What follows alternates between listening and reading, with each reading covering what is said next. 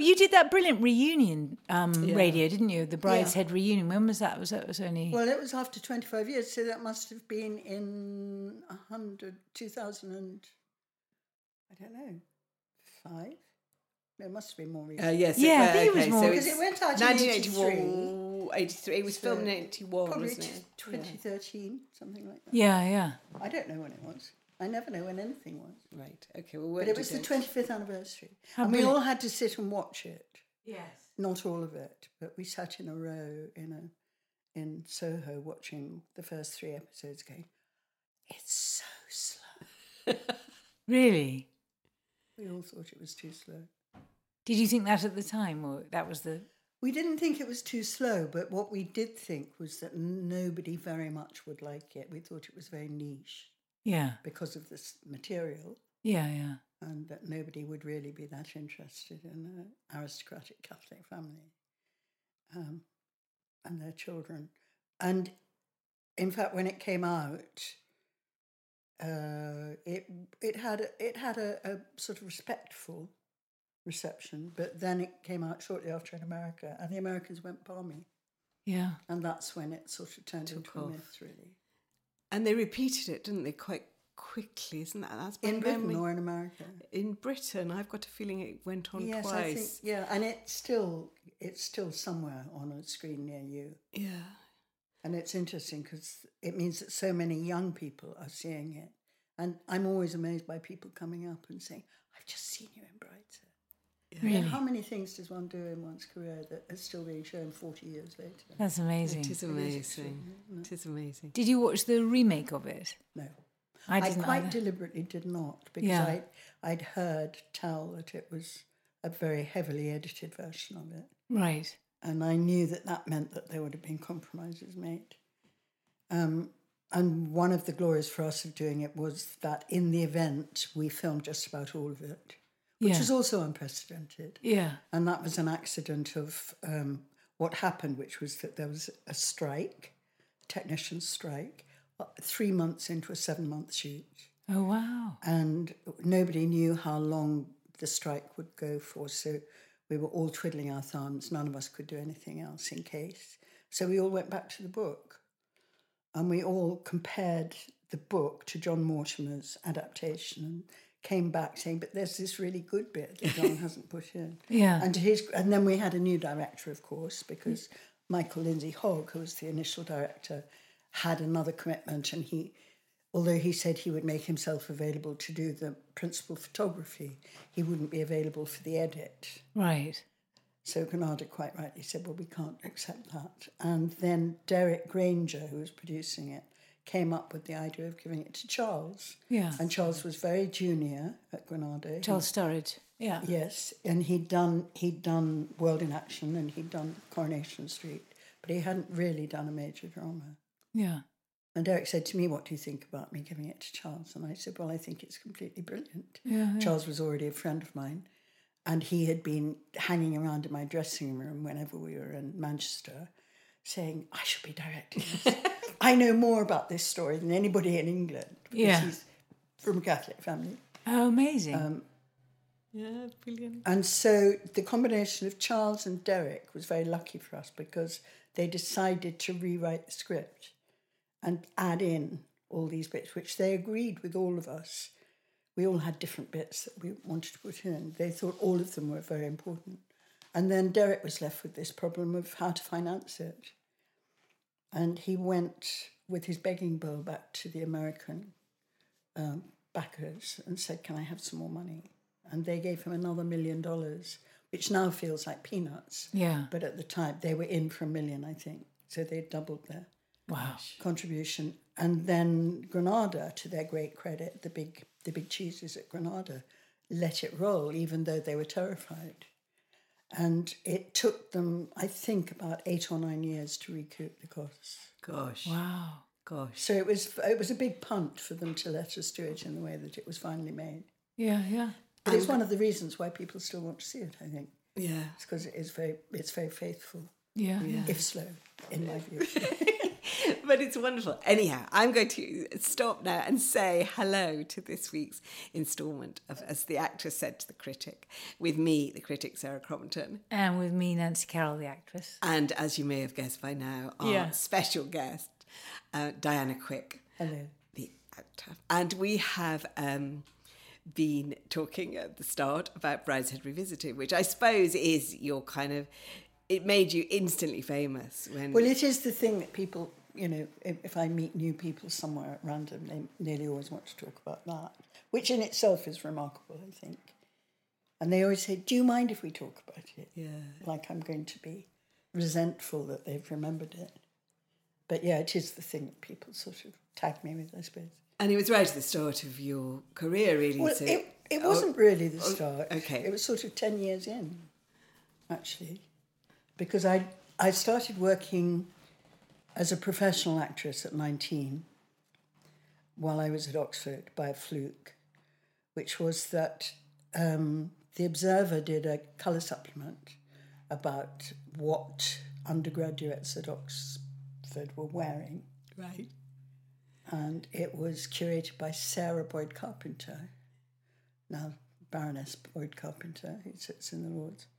Um, and I was one of about half a dozen people who they photographed.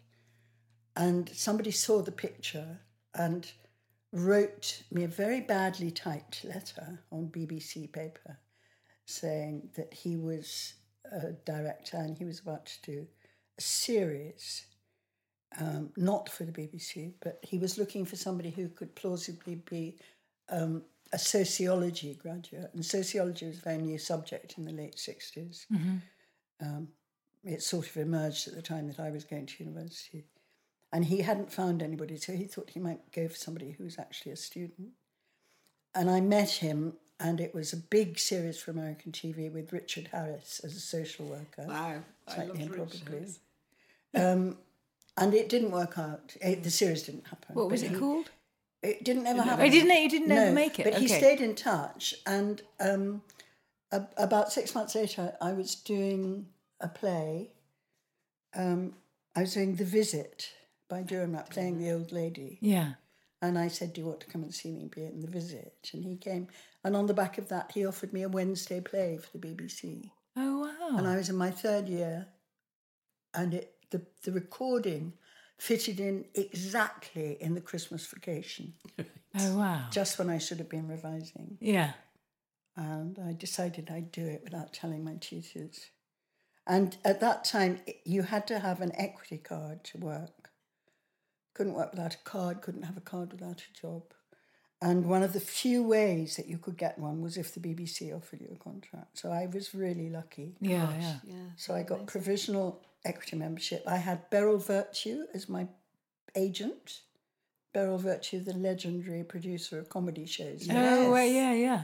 Um, And she- behaving she- badly and all those. Yes, did, Yes. and all sorts of big, big um, comedy stars. Yeah. were her clients at that point. yeah. And so she was persuaded to take me on.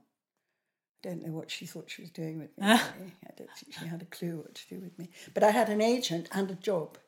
And um, so that was about 1968, I think, something Gosh, like that. Or 7, 67 probably. And once I had that, then I could do other bits and pieces of work. And um, some of my university friends, like Michael Palin and others, were now, they were quite a lot older than me because by a fluke, I coincided, I overlapped with them because I was very young at university Yeah. and they were just graduating when I was in my first year. And they got me in to do comedy sketches and revue with them. So then they started working in television and they got me in to do. He, uh, Palin and Terry Jones did a series called The Complete and Utter History of Britain Yeah. for, I think it was for Thames Television or London Weekend. And I used to come down and do, I played the damsel in distress in one sketch who gets rescued by Palin and then says, No, go away, I really like the dragon. Yeah. I've got a picture of it somewhere on that. oh, really? How brilliant. Um, so I was doing little bits and pieces like that, and then and then I left and um, and got a job. I, I was friends with someone called Tim Dalton, Yes. later known as, uh, Later as known one as of the James Bonds. And Tim and I had been in the National Youth Theatre together in the summer before I went to Oxford, and we'd stayed in touch. And he came to see me the summer that I left university and said, What are you going to do? And I said, Well, I thought I, I might do some more acting. But I was fairly clueless about it. I think partly because my first jobs had sort of fallen into my lap. Yeah. And he said, "Well, what are you doing about it?" And I said, I, "What do you mean?" He said, "Well, have you have you written to anybody?"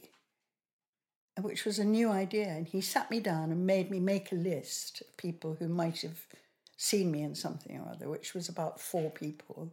Yeah. And he said, "Okay, now write to them and ask for a job." So I wrote these letters, and one of them was to Frank Hauser, Oh, yes. who yes. ran the Oxford Playhouse, who I'd done big producer. workshops with Yeah. Right. and who'd seen me in a couple of shows.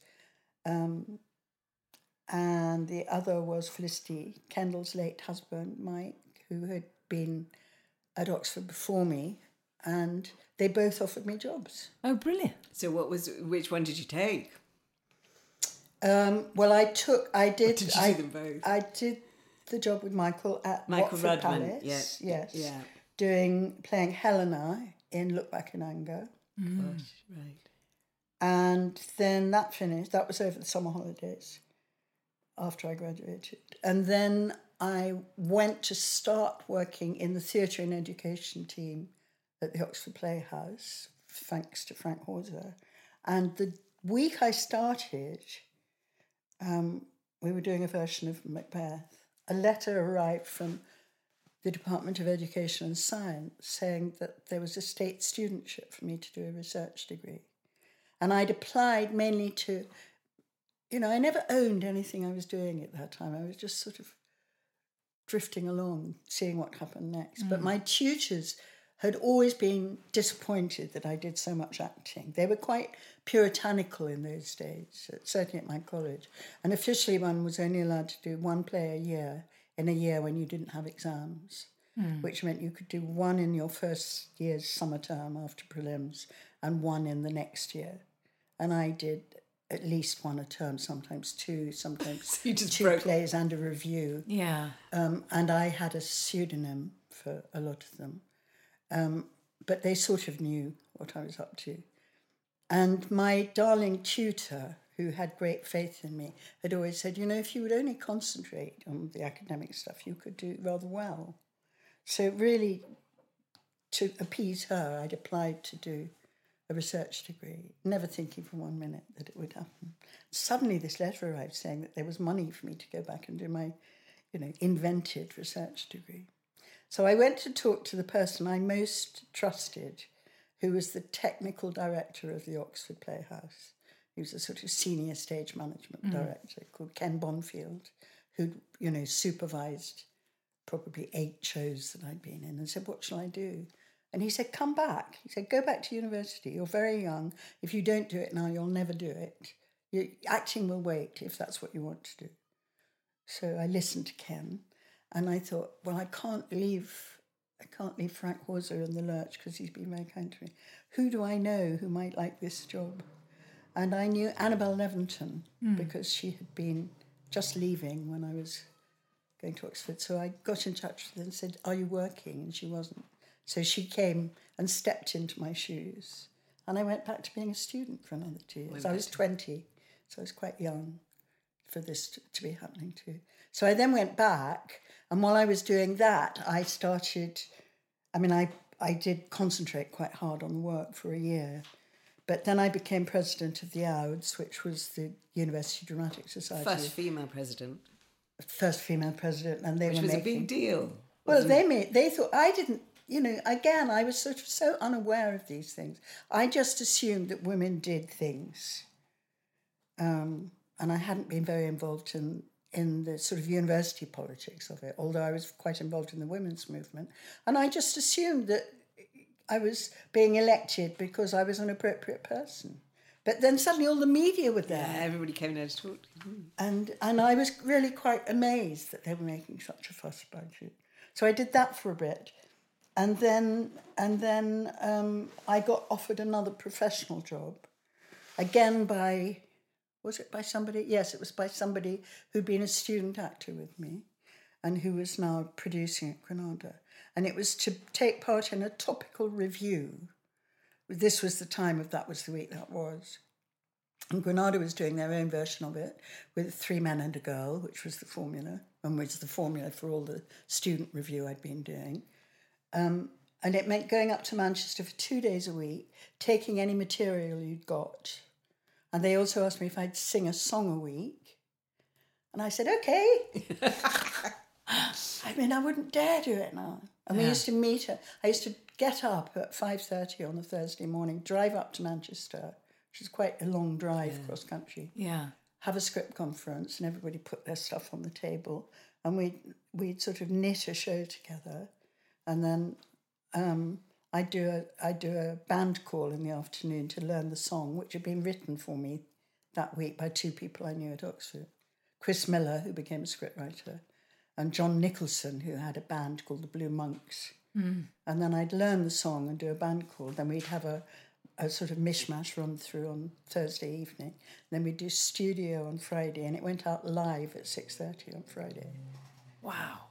And um, and then I get in the car and try and drive back to Oxford. And I was usually so tired, I'd have to stop in a lay-by and sleep for a couple of hours and then go totally different world, isn't it? I Yeah, mean, it's yeah. just kind of. I mean, how uh, when you look now at that time, I mean, presumably just none of it really happens now. Of that sense of things just organically leading on one from the other. It's all so much more structured, isn't it? Yes, and and and more more uh, input from producers. I think, you know, they wouldn't. I think the difference is that they wouldn't have allowed uh, a producer so much autonomy. Really, Yeah, yeah.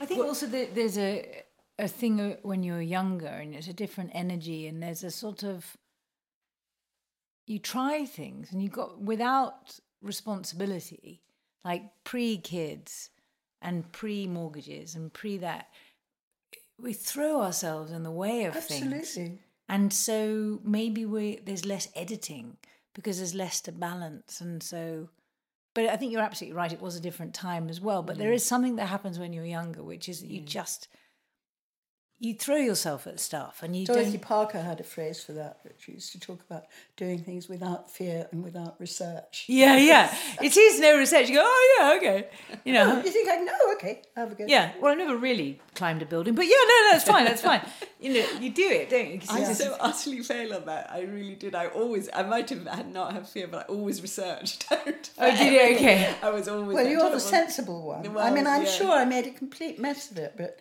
Oh, you did. But I, I mean, I always got away with it. And actually, after six months, I gave up because I had to concentrate a bit on the work, on the academic work. And um, the person who took over from me was completely freaked out by having to sing a song after a day. oh And yeah And I yeah heard later that she had dried, you know, during transmission, which I completely understand. And it's a miracle that that didn't happen to me. yeah I just somehow always.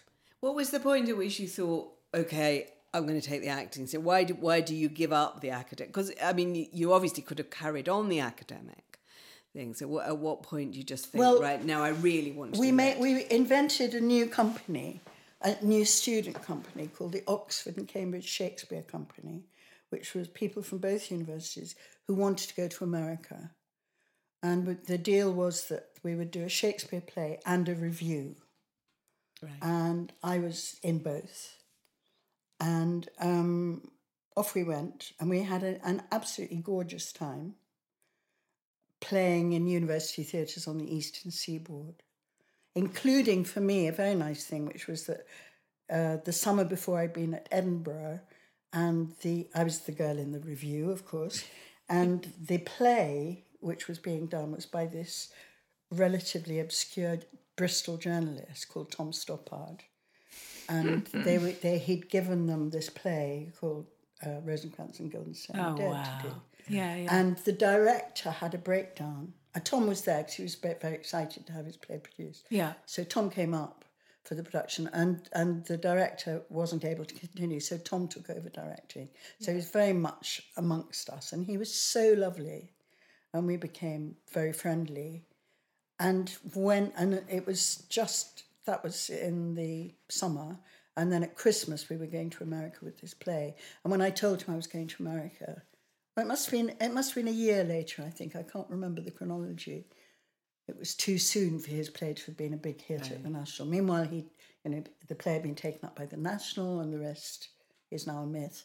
But um, and he was very thrilled by his success and really enjoying it. And when he heard I was going to be in New York, he said, "Oh, I'll put you in touch with my friends. I've got very good friends there." And they met me at the airport, Wow. you know, and I didn't have two sticks to rub together. And they gave me the best time in New York and took me to Sardi's and took me out to shows and all sorts of things. And um, and I had just I was 21 then, and I had inherited 285 pounds from a little thing that my father had set up before he died. And I spent the money on buying a mini car. It Yeah, shows what money did in those days. I bought myself a second-hand mini and a floor-length leather coat from Harrods Oh wow. with a Mongolian lamb lining. Oh my god! It was quite something, which I wore to New York. Ah, And the coat, more than anything, gave me access everywhere. People Yeah. saw the coat and opened the door. So, yeah. So I had a very, very nice time in New York. But it meant that when I came back, I was uh, really rather behind with delivering my thesis. What was your thesis on that you? Um, you it was on. Well, it was it's, the fancy name is a bit too fancy. It was essentially about the pagan revival, and it was about how at the end of every century, but in my case specifically, the end of the nineteenth, turning into the twentieth century, everybody got scared that the industrial revolution wasn't working. And they wanted to go back to the countryside and hmm. drink real ale and walk the Fosse Way and right. discover the great god Pan. And there are a lot of really interesting writers. My supervisor was David Cecil, Lord David Cecil, and he actually had been friends with some of the writers like D.H. Lawrence and Forster that I was writing about. So it was quite a nice thing to be working on. Yeah, but yeah. David had a son, Jonathan, who was an actor. Right. Um, and I went to him and said, I don't know what I'm going to do because I don't think I've left myself enough time. Should I take another year? And he said, Do you really want to be an academic? And I said, No, I don't think I do. And he said, Well, why don't you go and get on with acting? And if you want, if you ever want to do more work on your thesis, I'm here. You can come and do it with me. And I sort of needed permission, So you didn't do it. You didn't. You didn't finish so it. I jacked it in at that point. Right. Um, that was about Easter, and I came to London with nothing. I had my agent Beryl had gone into being producer. I had I'd broken up with my boyfriend. I had nowhere to live, no agent, and I just went back to the beginning and arrived in London thinking, okay. Um, Yeah. and I got a job working a telex machine at the BBC. Where did you live? Um, luckily, my brother had a house that he was about to leave, so I had a room in the house. And then when he left, I took over the house in Camberwell. Right. Yes. and eventually bought it Right. from him. So, and I, I lasted about a month at the BBC before I was fired for wearing skirts that were too short. And luckily, I got a job then. So. Yeah. So that was a very long answer to you No, saying that- yeah. Brideshead was at the beginning. And then I worked. That was when I was 21, turning 22. And I worked until, and I- I was 29 when I did Brideshead. Gosh. And I mean, I do think looking at your um, looking at career because um, we'll do it. We we've known each other quite a long time because Diana introduced me to my husband, which is so he my husband has known Diana even longer than um, uh, I have. But I've been married to him for twenty eight years this weekend. So This weekend? This weekend. Oh. This weekend, happy oh, well, we'll have to celebrate. Yes. so, and yes, for 30, and for the, I've known him for 31, so I've known you for 31. But how did you two meet? How did you meet, Dana? Uh, It was with Peter Hall, wasn't it? Yeah. So that was 17 years ago, 18 years ago. Yeah, I, so Some- I'll rely on you. I can't I'm remember. So hopeless. Doing were you, you never doing? can tell. right. It was before you before you and Joe had children. Yeah, we were just married, I think, Yeah. maybe a couple of years into being married. Can't remember. But we, yeah, we opened in Bath. We rehearsed in Clapham. Opened in Bath. Yeah, it was when it was when we were rehearsing. Was when there was all those bombings in London. Do you remember? That's right. Yeah. So that would date it, but I can't remember when that was. Was it 2007? Yeah. No, was it 2007? On the think it- buses. Do you remember they I think it was 2007. 2005. Do you know, Oh, the producers is making signs that I'm getting it wrong. Anyway, apologies. It was around that time. and and Nancy was playing the glorious Gloria, and I was playing her. We were rather playing mother and daughter, weren't we? hopeless mother. You know, you were brilliant. You were a great feminist writer. Well, yes, but clueless. Really. that was the joke about it. she thought she understood everything. And we did a crazy tour, didn't we? And then we were, for about six months, we were in at the Garrick at the Garrick. Yeah. It was a long, long, with long Edward job. Fox Gosh. and others. Yeah. and it was amazing. fun to do. Yeah. And Peter Hall was on a mission at the time. He was very, very keen to revive the fortunes of George Bernard Shaw, who Yeah. he thought had been unfairly sidelined. And actually, he didn't really succeed because Shaw is still somebody who is not very often given a, a main mainstream. No, we were talking about this. Uh, well, we touched on it last week because, uh, and and yeah, I think it's because he's quite hard. I mean, I He's I sort polemic like though, isn't he? I mean, it it's- it- quite difficult to sit through, sure. But it's brilliant because it's wordy. because it's wordy, because it is polemic and it is wordy, and um, there are, I mean, there, there are periodic moments where everybody tries to revive him, and it, it's an interesting thing, you know. Arms of the Man and and Pygmalion gets done from Pygmalion time is to time. Well, coming that's on being again. done, yeah. with it's Bertie, coming on it? Yeah, again. the old Vic. Um, but Have you, yeah, have you ju- done it's just, Nancy? I don't think I have. No. I think I did, come I up. did one at the uh, National Theatre Studio, which Brian Cox directed, which we had great hopes for when Richard Eyre was running the National, which is not actually by Shaw, but is included in the published collected works. Yeah. And it's called Jitta's Atonement. And it was written by Shaw's German translator. golly. And Shaw returned the favour and did an English version of it.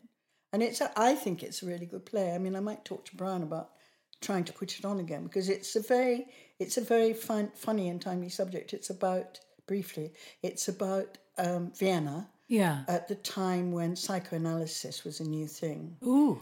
And there's a university lecturer who is trying to promote the whole subject of uh, psychiatric research and is slightly looked down on by his colleagues Yeah. and he's having an affair with the wife of uh, mathemat- I think he's a mathematics don. And the, the play starts with them having a tryst, a love tryst. Yeah. They have a love nest where they meet. And um, he has just been told that he's very ill and Yes. may die at any moment.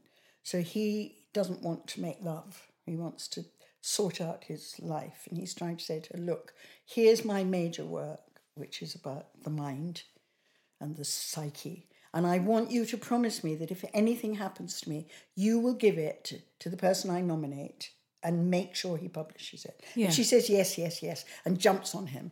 And he says, no, no, no, we can't do that. Um, look, you have to promise me. And she says, well, who is it? And he says, it's your husband. and she goes berserk and says, why on earth would you give it to my husband? He despises everything you do. And, and the man says, well, that's the very reason I want him to do it. Because he, out of pride, he will make sure it is published. Good setup. And then, and then she has her way with him, and they start to make passionate love, and he has a heart attack and dies. No.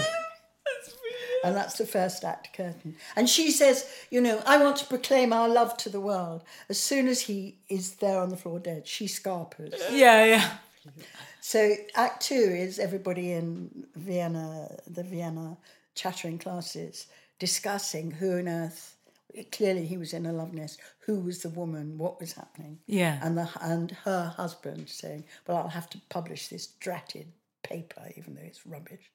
And the rest of the play is her having to stand by and watch while this this uh, thing is published, and eventually, of course, she's outed. It's a real. I think it's great. Sounds it's really brilliant. I wonder why it's sort of been hidden though, I isn't don't it? know. Maybe this. Maybe now, maybe on the back of Succession, Brian can revive it. Yeah. Yes. He's on stage at the moment, isn't he? He's about to come on stage in Long Days he's doing- Journey yeah. into Light. Oh, yes, is he? That will be exciting. that's I what it was. that's next year now. It's got pushed back a little bit. But uh, what I was going to say was was that you have when I went back through your CV and, and looked at everything, two things struck me. One is just the sheer range of work you've done, but the other was that you have worked virtually solidly through sort of all ages of womanhood and all kinds of different roles. And you've done theatre and you've done film and you've done noticeably television um, with Brideshead. And I wondered how hard that had been to, to always keep going, really, and just to, because there is that, you, there is that sense for, as particularly for women, that it, it is hard to sustain a career in that in that way. Well, I, I had um, I had an agent for a long time who who then got very cross with me because I turned down I discovered the pleasure of saying no at one point. Right. Partly learnt from Albert Finney, who was my boyfriend for a number of years. And Albert famously said no to extraordinary things. He said no to Butch Cassidy and the Sundance Kid. Oh wow. He said no to Lawrence of Arabia.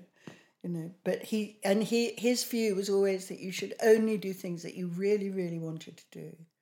And that you know your career would take care of itself.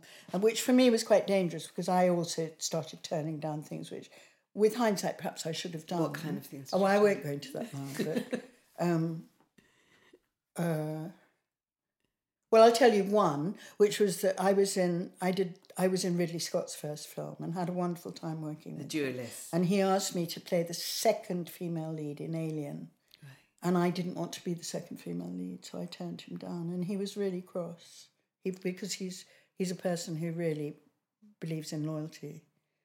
And I turned him down. I turned Alan Parker down for Midnight Express. Right. I turned John Schlesinger down for a British film because I just was waiting for the one. And I, I was I was in a very privileged position at that point, which was that I was being offered a lot of work and I just thought it would keep on like that.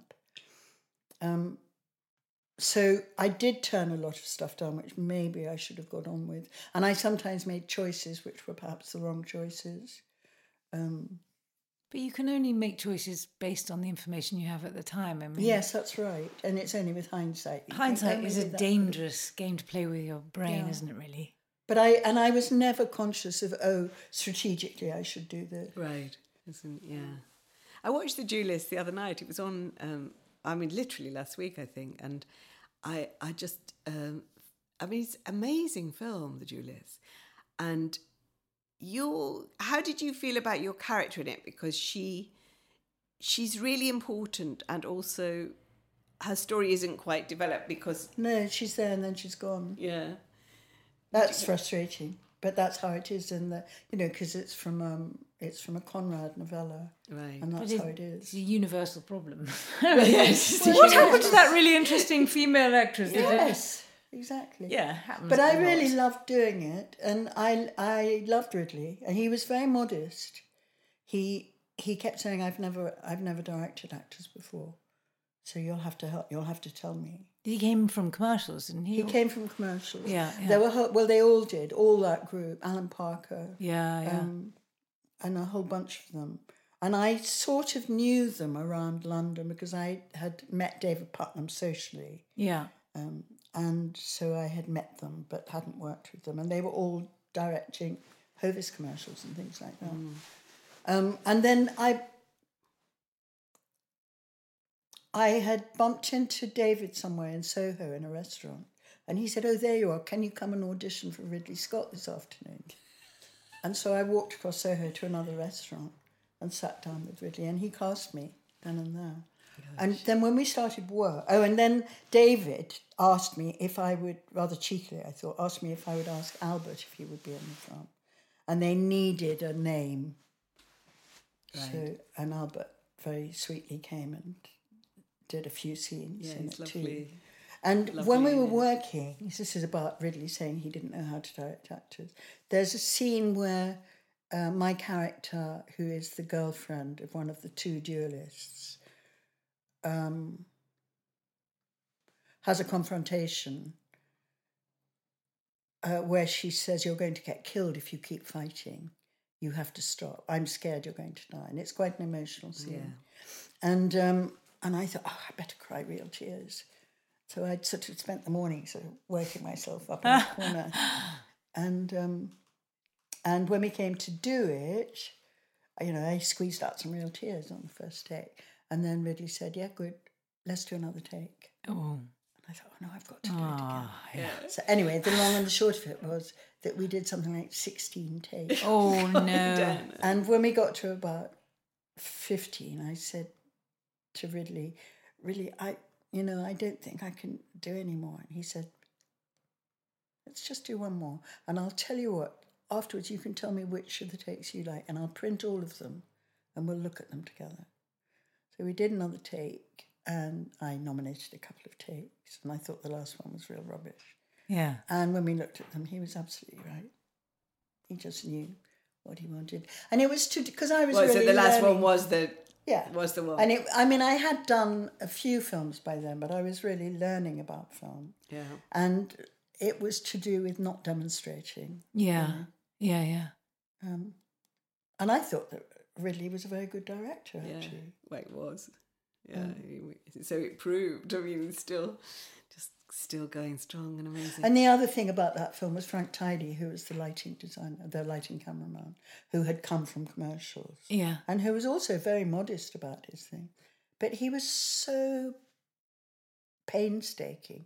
And there's a scene in that where, which is very beautiful, I think, of which is all lit by candles.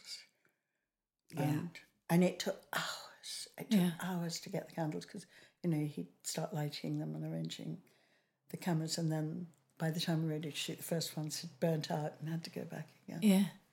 Um, I did one of my first telly jobs with Albert Finney playing his daughter. oh, did you? And um, and Richard Loncraine, who was the director on it, said, "Watch him. He is one of the most generous and lovely actors, and you never need to be nasty. You never need to behave badly. And it's a myth that you know squeaky wheels Did get he the oil. say that or you just observed it?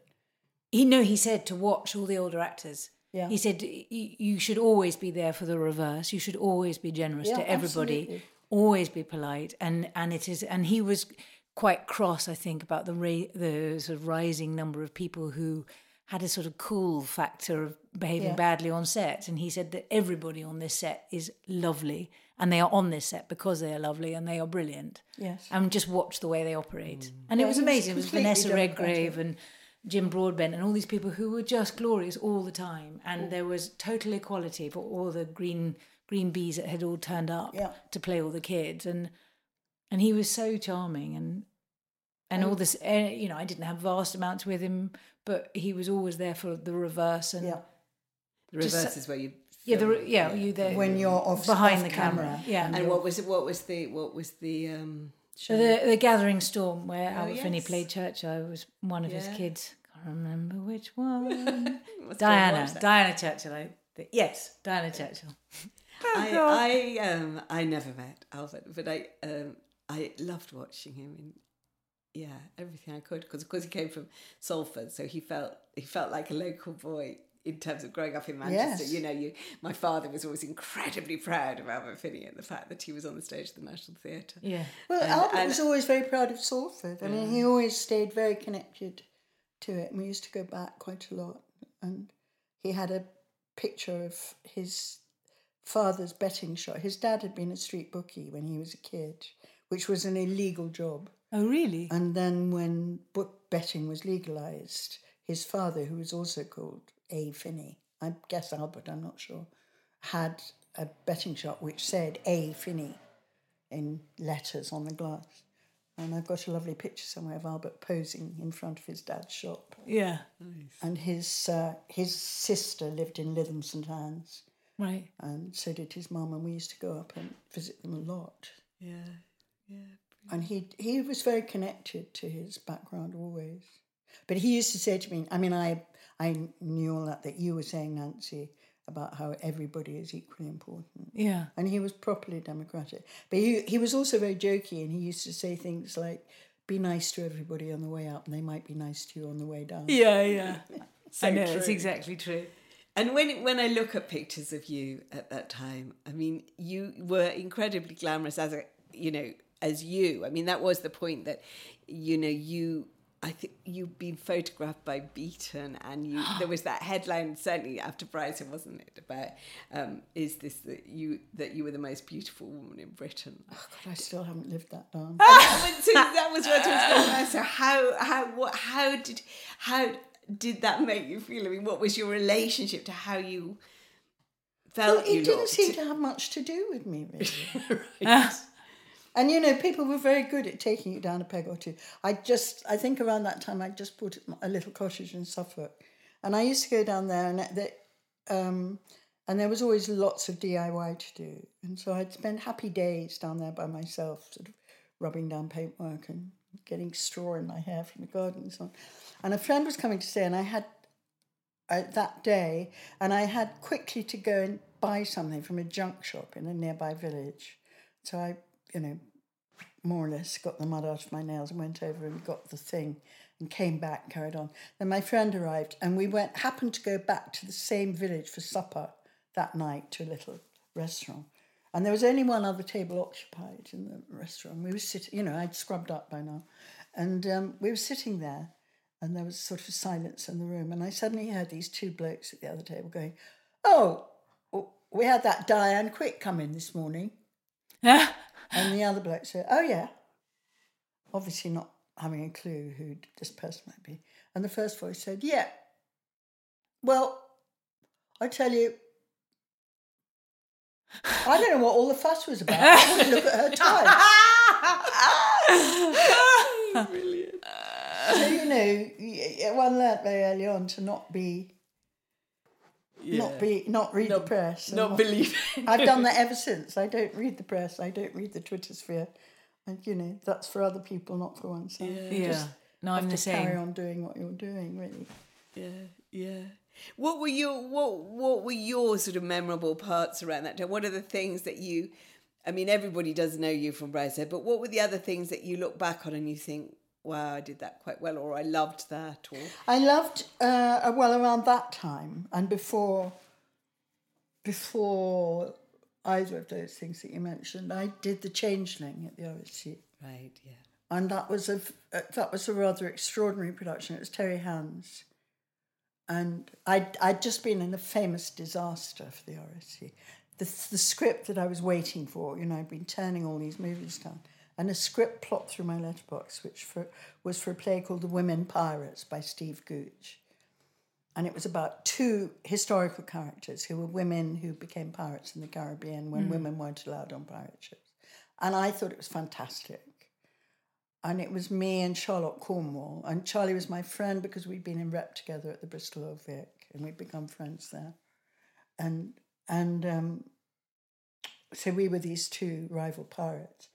But the trouble with that show was that Steve had fought very hard for the right for playwrights to be present in the rehearsal room. And he was so protective of his script, he wouldn't ah. allow a single word to be changed. And it was a sort of agit-prop musical Right.